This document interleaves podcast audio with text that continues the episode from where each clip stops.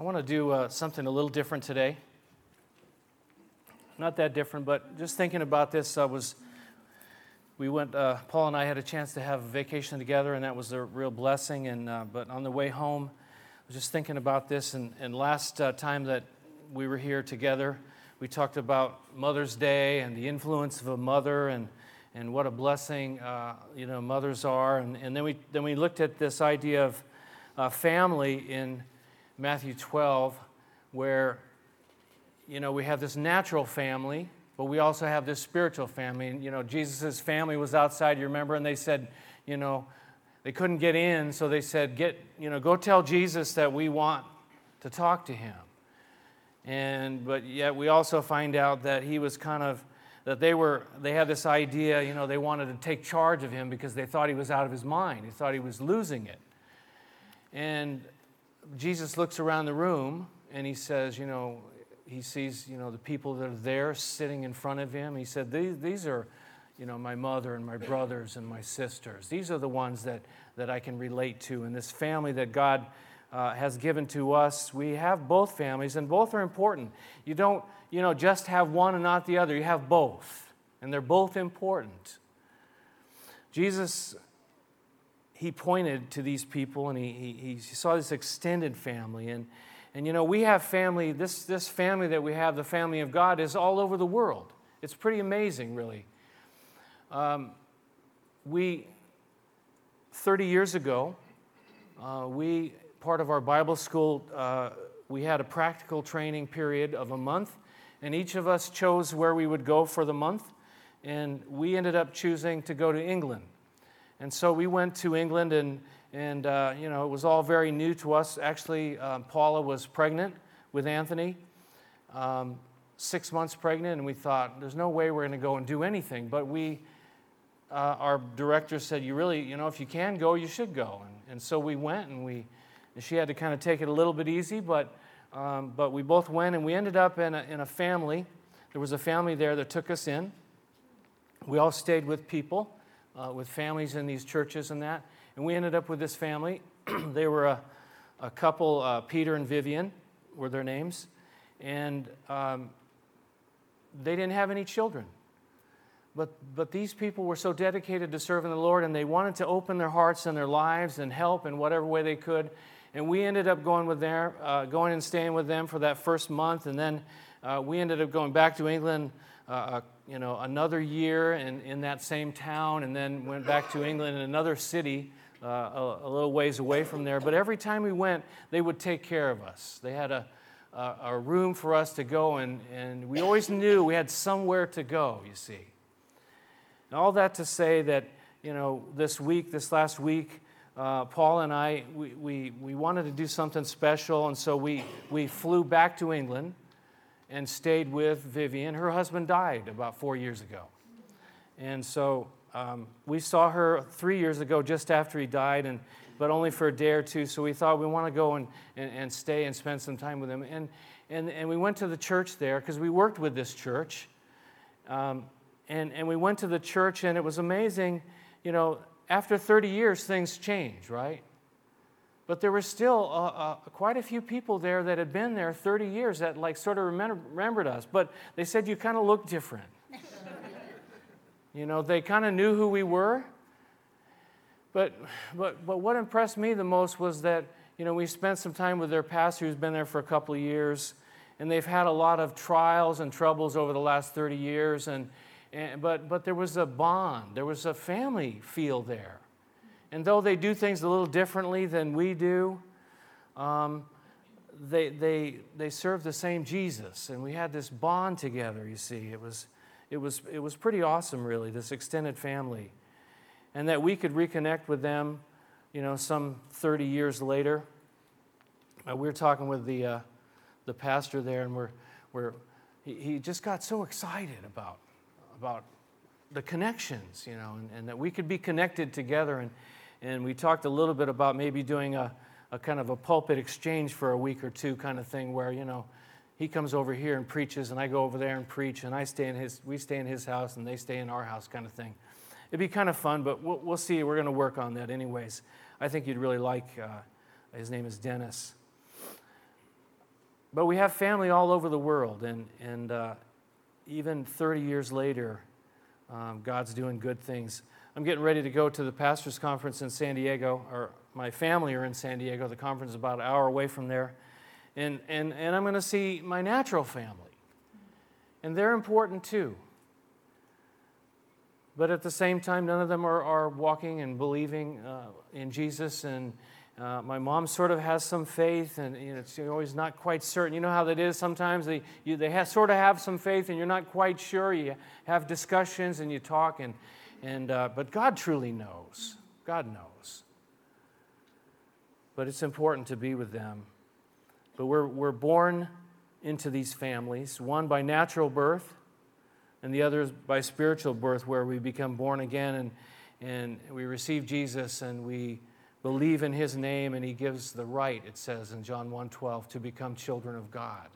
We're born into both of these families. I know if you're sitting here today that you were born into your natural family. I know that. But I don't know if you've been born into the family of God. And so the question that you should ask yourself is Have you been born into the family of God? Have you been born again by the Spirit of God into His family? I know, and I remember those days when I gave my heart to Jesus that, that, that it was something you knew. And you don't base everything on, on feelings. You know, the, the Word of God says we walk by faith, not by sight, not by feelings. But there's something that happens within a heart, within a soul, that you know that Jesus is real to you? That's the question I want you to think about. I want to look at the, the natural family a little bit today and see what the Bible says about raising families, because that's such an important subject. I think we all need help with, and, and, and you know, to kind of look at what the Scripture says about it. You can go to the, to the bookstore a Christian bookstore or, or Barnes and Noble, you can go and find hundreds and hundreds of books about how to raise you know, kids, how to raise children, how to raise families. And some of that stuff is very good stuff. But what, is, what does God's Word say about it? That's really what we need to know first. The rest can be supplemental, but first, what does God's Word say about raising families? one of the ways we, uh, where we come to this place of dedicating, we, we don't baptize babies. We, you know, uh, some, of the, some of the teaching about that is that if you baptize the baby, then the baby is definitely going to heaven and the baby is saved because of being baptized as a baby. I'm simplifying, I understand, but that's kind of where that comes from. So, what we, where we come from is a dedicating to the Lord, dedicating this child, but not even so much the child as more importantly the parents dedicating themselves to the Lord to raise that child. I want you to turn, we got a bunch of scriptures and we're going to kind of go from left to right almost. But turn with me to 1 Samuel chapter 1, first of all. this is a part of where we get our um, the idea of dedicating children to the Lord Of course, there's the whole story about the birth of Samuel. Samuel's parents couldn't have, uh, his, his mother couldn't have any children, and, and she was just so torn up about it. And she came and she prayed and asked the Lord. And look at verse 27. She asked the Lord for a child. 1 Samuel chapter 1, verse 27 she had a child, and she says, I prayed for this child, and the Lord has granted me what I asked of him. So now I give him to the Lord. For his whole life he will be given over to the Lord. And he worshiped him there. And then, chapter 2, verse 1, it says Then Hannah prayed and said, My heart rejoices in the Lord. In the Lord, my horn is lifted high. My mouth boasts over my enemies, for I delight in your deliverance. And there is no one holy like the Lord. There is no one besides you. There is no rock like our God. She dedicated, she gave him over completely to the Lord. Now, in that particular case, there actually came a time where she actually left him at the temple, where you know he would be raised there by by uh, the priests. God isn't necessarily asking us to do that, but he, I believe he is asking us for, to, to give them over to the Lord. But to be able to do that, I read, the reason I read the first few verses of chapter 2 is that you see where Hannah's heart is. Hannah's heart, she says, My heart rejoices in the Lord. She had this faith in the Lord that she knew it was safe to dedicate her child Samuel, who she prayed for for so long, to dedicate him to the Lord because she trusted in the Lord. You can't dedicate somebody to something you don't trust in and believe in. This is the place we have to start, though. We have to have a heart of faith and trust, knowing and believing that the Lord is our rock, and that there is no one else besides Him that we can depend upon. Let's turn back to the book of Deuteronomy. And again, we're going to go fairly quickly through this, and I only have about 15 minutes or so because we have communion. So we're going to go quickly. So I want you to to go to Deuteronomy chapter 4. And we'll read these. And, and, and again, um, if, if you are a parent and, and this is kind of important to you, you might want to just jot these scriptures down and then go read them together and talk about them because we're, we're only going to just read through them quickly. Deuteronomy chapter 4, verse 7 says, What other nation is so great as to have their gods near them the way the Lord our God is near us whenever we pray to him. And what other nation is so great as to have the, such righteous de- decrees and laws as this body of laws I'm setting before you today? Verse 9 Only be careful and watch yourselves closely so that you do not forget the things your eyes have seen, or let them slip from your heart as long as you live. Teach them to your children and to their children after them. Remember the day you stood before the Lord your God at Horeb, and when he said to me, Assemble the people before me to hear my words, so, they, so that they may learn to revere me as long as they live in the land, and may teach them to their children. This is going way back when God gave his word. He began to reveal his word through Moses. The question is who was to teach the children? Who? The parents. The parents had the ultimate responsibility to teach the children. It wasn't the priests, it wasn't the Levites, it wasn't the church, it wasn't uh, all these other different youth church, all these other different things that we have. Now, these are all important, but the primary number one responsibility is with the parents. We can't depend on others to do what God has called us to do, you see. And as we'll see, as we look, it's not just the mother, but also the father. Both, mother and father. Look at Deuteronomy chapter 6, verse 4. Hear, O Israel, the Lord our God, the Lord is one. Love the Lord your God with all your heart, with all your soul, and with all your strength. These commandments that I give you today are to be upon your hearts. Impress them. Where? On your children. Talk about them when you sit at home and when you walk along the road, when you lie down and when you get up. Tie them as symbols on your hands. Bind them on your foreheads. Write them on the doorframes of your houses and on your gates. See the things he's saying here? Hear, O Israel, and this is something they would repeat every time they would get together. Hear, O Israel, the Lord our God, the Lord is one. Love the Lord your God with all your heart, soul, and strength. Begins with a heart of love towards the Lord, but he says then you need to impress them, his words, upon your children. Talk about them. How do you, how do you, that's the question, how do you impress these things on your children? You just, uh, you know, like a stamp, you just press it into them, you know, like that, by force. We'll talk about discipline in a minute, that word some people don't like to talk about. But he tells us here, he says, you need to talk about these things. First of all, you need to have a heart of love yourself. They're going to see that. And then you talk about these things at home eh, eh, when you're on the road, when you're getting up, when you're getting lying down.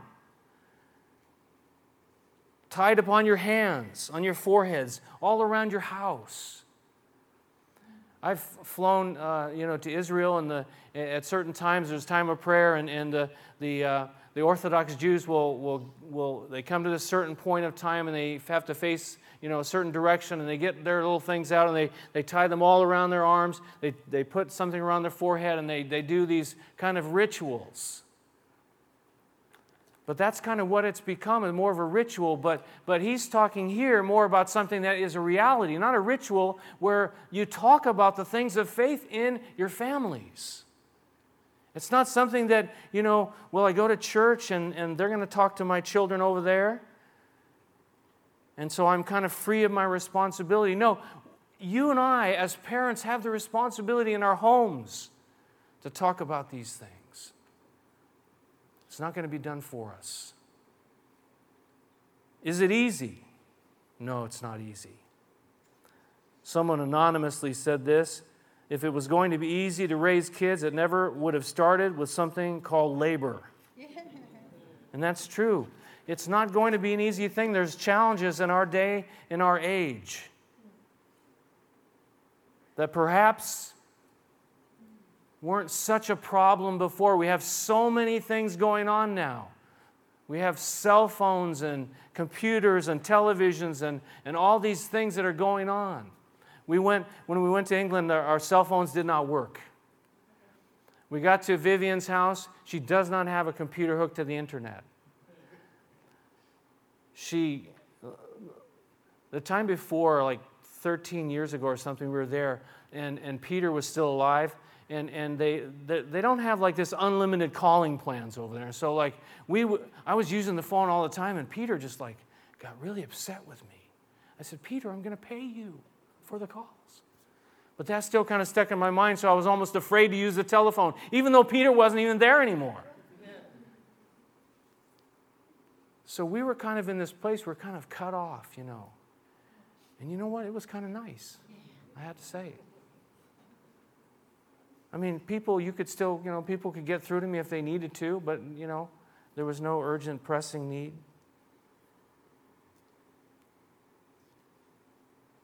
How many times are we talking to someone on our cell phones when we need to be talking to our spouses or our children at the dinner table? And we're going to take this call because it's important. No. How important is it? If it's really important, they'll send the police over to your house. They'll get your attention somehow. Peter Marshall, who was uh, like uh, one of the chaplains to the, to, uh, the Senate uh, back in the, in the 40s, um, he said these words Let us not fool ourselves. Without Christianity, without Christian education, without the principles of Christ inculcated into young life, we are simply rearing pagans. Unless we put something in, we're just rearing pagans. We're just raising up more pagans. Let's turn to the book of Proverbs, and, and we'll just kind of race through the book of Proverbs. But I just kind of went through it and looked for every verse um, that had something to do, and I probably missed out a few. I was doing this on the airplane on the way. on the way back, but Proverbs chapter 4, verse 1, he says, Listen, my sons, to a father's instruction. Pay attention and gain understanding. I give you sound learning. So do not forsake my teaching. When I was a boy in my father's house, still tender and an only child of my mother, he taught me. And he said, Lay hold of my words with all your heart. Keep my commands, and you will live. The father had this place. He, Solomon's writing, he says, You know, my father taught me, he showed me, he explained things to me. Look at chapter 13. Again, we're going to go quickly. Chapter 13, verse 24.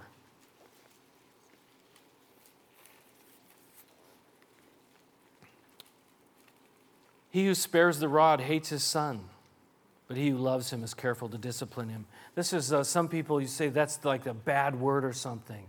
Discipline is not a bad word. Now, what do you mean by discipline? My wife says that, that everybody just now um, just defines it in any way that they want to, re- to define the word. But I don't know how you can redefine the word rod or hate or love. But, but what, I, what I think about this is that it needs to be common sense, practical, appropriate discipline. And, and you know, for a 17 year old child, you're not going to, you know, spank them. What do you mean you're going to do? My mom maybe tried that, but it didn't work very well. She chased us around with a belt, and, you know, we, you know, I was a little bit younger. I can remember, we are talking about this around the table a, uh, a couple of weeks ago, and, you know, uh, different people there saying, you know, how, how this happened. I said, you know, I remember my mom would chase, you know, she, I was up on the top of the bunk bed and she had the belt, you know, and uh, we would just start crying. We were just faking, so she'd stop, you know. Common sense, practical, appropriate discipline, though, for the age of the children. James Dobson, who wrote a book called Dare to Discipline. He says these words Discipline and love are not antithetical. In, in other words, you know, fighting against each other.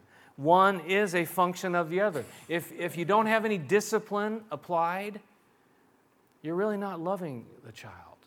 Hebrews talks about it, and he quotes out of the book of Proverbs that, you know, uh, the father who loves his son disciplines his son. And he says, he goes on to talk about the fact that our Heavenly Father disciplines us. Why? Because He loves us. We'll read some more verses about that. Let's look at chapter 14, verse 26. This is a powerful, powerful verse. He who fears the Lord has a secure fortress, and for his children it will be a refuge. That's powerful. Again, where does it start? It starts with us. It starts with me. Do I fear God? Do I have any fear of God in my heart, in my life, in my mind, in what I allow into my home and into my life? He who fears the Lord has a secure fortress, and for his children it will be a refuge. This example of fearing God provides this refuge, this security, this place for our children. I was so impressed by the book Already Gone that you know talks about raising children and, and how the church has a, a, a part to play in this. But, but he really was talking to all of us as parents and as people. Number one, and we need to know the word and defend the word, but he also says we need to live the word. And if we just talk about how, what the Bible says and we don't live it ourselves, what kind of example are we giving to our children? Well, let's go to church now, kids. And then we get back home and things just are completely different, completely the opposite. No, it's our responsibility. Billy Graham said this children will invariably talk, eat, walk, think, respond, and act like their parents. Give them a target to shoot at. Give them a goal to work toward. Give them a pattern that they can see clearly. And you give them something that gold and silver cannot buy. You can give them the best cell phone on the planet, but if you haven't given them an example to follow, you've given them nothing.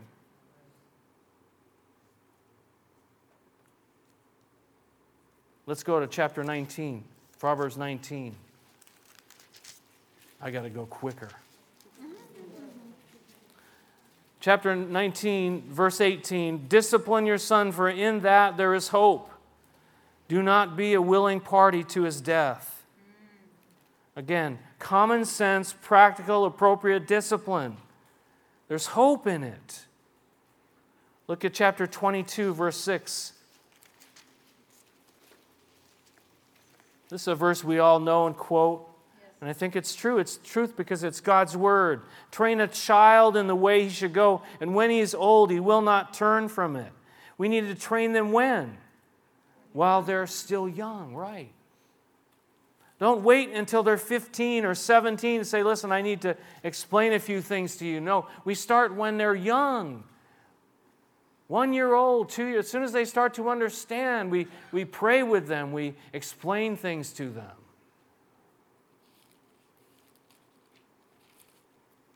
Chapter 22, verse 15. I've seen this to be true. Folly is bound up in the heart of a child, but the rod of discipline will drive it far from him. Did you ever have to teach a child how to manipulate?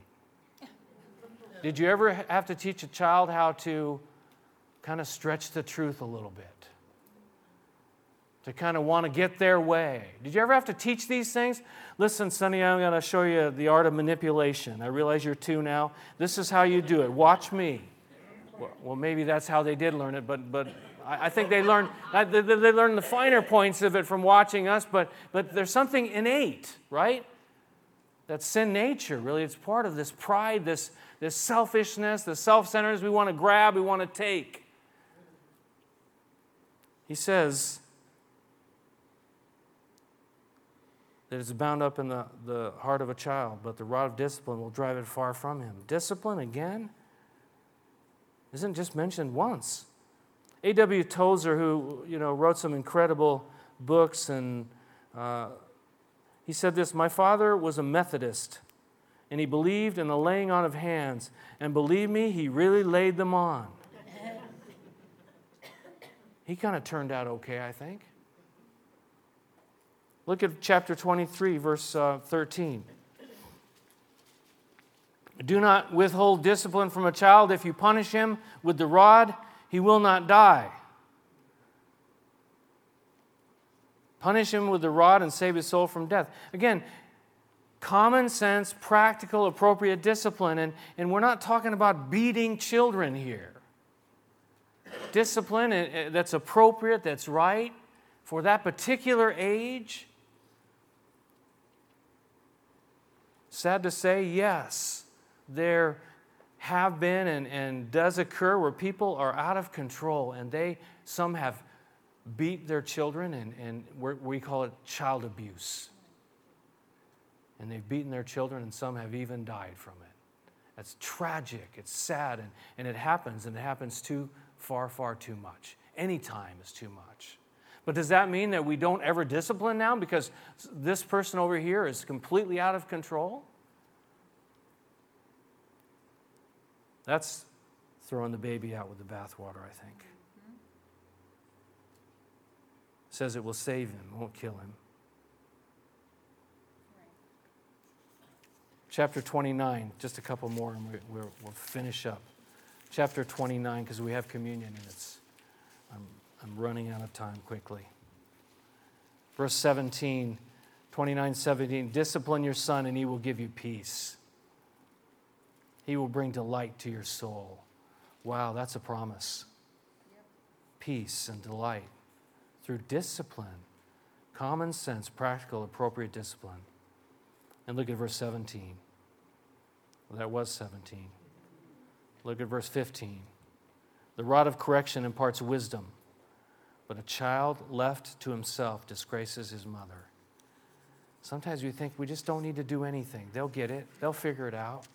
No, it's our responsibility as parents to help them figure it out. Wisdom brings is brought to them as well. I'm going to read a couple verses for, uh, for the sake of time out of the New Testament, just so you know, and, and, and we'll turn to um, one more passage to close. But in the New Testament, it says in Ephesians chapter 6, it says "As Fathers, do not exasperate your children. Instead, bring them up in the training and instruction of the Lord. That's Ephesians 6 4.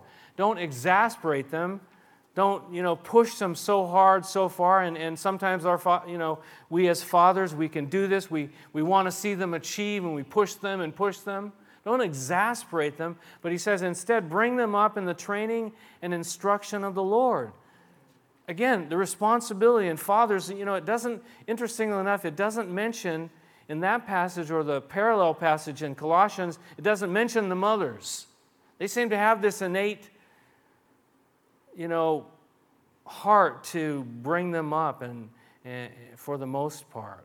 But fathers need kind of, I think we need to get a fire underneath us. We need to understand that we've got this responsibility. We can't just say, Mom will do it, the church will do it. No, what's God called you and I to do? Don't exasperate, but bring them up. Don't beat them down, bring them up. in the training and instruction of the Lord.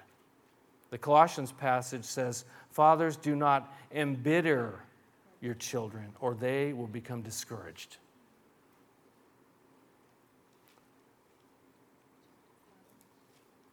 One more passage I'll read from is 1 Thessalonians chapter 2. Paul talks about what they were like in the church, and, and uh, he says, We were gentle among you, like a mother caring for her little children. And then he says, For you know that we dealt with each of you as a father deals with his own children, encouraging, comforting, and urging you to live lives worthy of God who calls you into his kingdom and glory. The mother would be caring and cherishing, 1 Thessalonians 2 7. And the father, he says, would be encouraging, comforting, and urging the children what? To live lives worthy of God. That's our responsibility to encourage, comfort, and urge our children to live a life worthy of God. That's not easy, is it? Do we have time to do this kind of thing? We're running out of time here now. We're only here for an hour and a half on a Sunday, but what do you, how much time do you have at home? How much time are you on the cell phone, the, the computer, uh, uh, with the television set on, and, and thinking that you can multitask? You know, if you're going to discipline your children with a cell phone in this hand and something else in this hand and the television on and the computer on, how's that going to turn out? Is it going to work, first of all? No. The band Switchfoot does a song called, you know, Turn Down the Noise. Turn off the noise. There's time we need to, to, to close things down. And I think even each, as a part of our family lives, each part of every day, not just once a week, where we kind of shut things down a little bit and we have some, some time together. It is amazing how quick the time goes by. I have regrets I raised four kids with my wife. We raised four kids, but I have regrets of, of things that I did and did not do. And you cannot get that time back. One of the regrets was the television was on too often, too long. And I wanted to go watch the program rather than spend time with these kids, putting them to bed or whatever. I have regrets. But if you've got kids now, young kids now. Don't, don't let this time pass you by. James Dobson said these words don't let, don't let these parenting years get away from you. Your contributions to your children and grandchildren could rank as your greatest accomplishments in life. Your greatest, greatest accomplishments in life. God help us Maybe you are a two parent family. Maybe you're a single parent family. Maybe you're grandparents. We all need God's help to do this thing, to, to raise family God's way. The church has responsibility. We know that to support and to encourage, to teach, to be there. But it's secondary. Primary, primarily is the father and the mother. Let's turn to Joshua chapter 24, where we'll, where we'll finish and prepare for communion. Joshua chapter 24. Joshua was Moses' successor, but we see his example and we see his challenge found in these verses. Joshua chapter 20, verse 24, verses 14 and 15. He says, Now fear the Lord and serve him with all faithfulness. Throw away the gods your forefathers worshiped beyond the river and in Egypt and serve the Lord. There's some things we need to get rid of. But if serving the Lord seems undesirable to you, then choose for yourselves this day whom you will serve, whether the gods your forefathers served beyond the river or the gods of the Amorites in whose, in whose land you are living. But as for me and my household, we will serve the Lord. Joshua, he, he gave his example. This is the way he lived. You read, you read his life. He, he had an example. He wasn't perfect. None of us will be perfect. But he gave this challenge. He said, you know what? It, choose. You make the choice. Who are you going to serve? The, the gods of the, the, the land you're living in? There's plenty of gods around us in this, this place we call America. They're all around us. Are we going to, are we going to serve their gods, the gods of this world? Or are we going to serve the Lord? But we make the choice. It's not made for us. There was a man and his young son and they were climbing a mountain. They came to a place where the climbing was very difficult and even dangerous, and the, the father stopped to consider which way that he should go. And he heard the boy behind him say, Choose the good path, Dad. I'm coming right behind you. Choose the good path, Dad. Coming right behind you. And they are. They're right on our tails, believe it or not. We're going to have communion now, and and my thought is that, you know, each one of us, we're in all different circumstances and situations, but we come before the cross of Jesus Christ. And we, we bring our families, we bring our homes, we bring our responsibilities, we bring our failures and our successes, and we all come to the foot of the cross and we say, Lord, help us. Lord, forgive, forgive us if we've failed. And we all have failed to one degree or another. But God, we come for the for the sake of the cross, for your help. Perhaps you're in a situation now and, and, and, and you're saying, I don't know what to do, I don't know how to do it. Well, come to the cross this morning when we partake together. The blood of Jesus Christ cleanses us from all sin. The blood of Jesus Christ frees us, says in Revelation chapter 1, from our sins. It says they overcame the enemy and later in Revelation by the by the blood of the Lamb and the word of their testimony, their lives. The blood of Jesus Christ, the cross, is so much to you and to me. Let's pray together before we partake. Our gracious Heavenly Father, it's a big subject, and we only spent a, a few minutes together, but, but Lord, we, we confess that, that you are the Lord the one over all. There is none besides you. You are the rock. We feel like we, are so, so, so many times we're just unstable, we're, we're unsteady, we're unsure, and, and it's a huge responsibility, but you are the rock that we can build upon. And we can build our lives upon that rock, and, and when the storms come, that, that we won't be demolished or destroyed because we built our lives on the rock of who you are.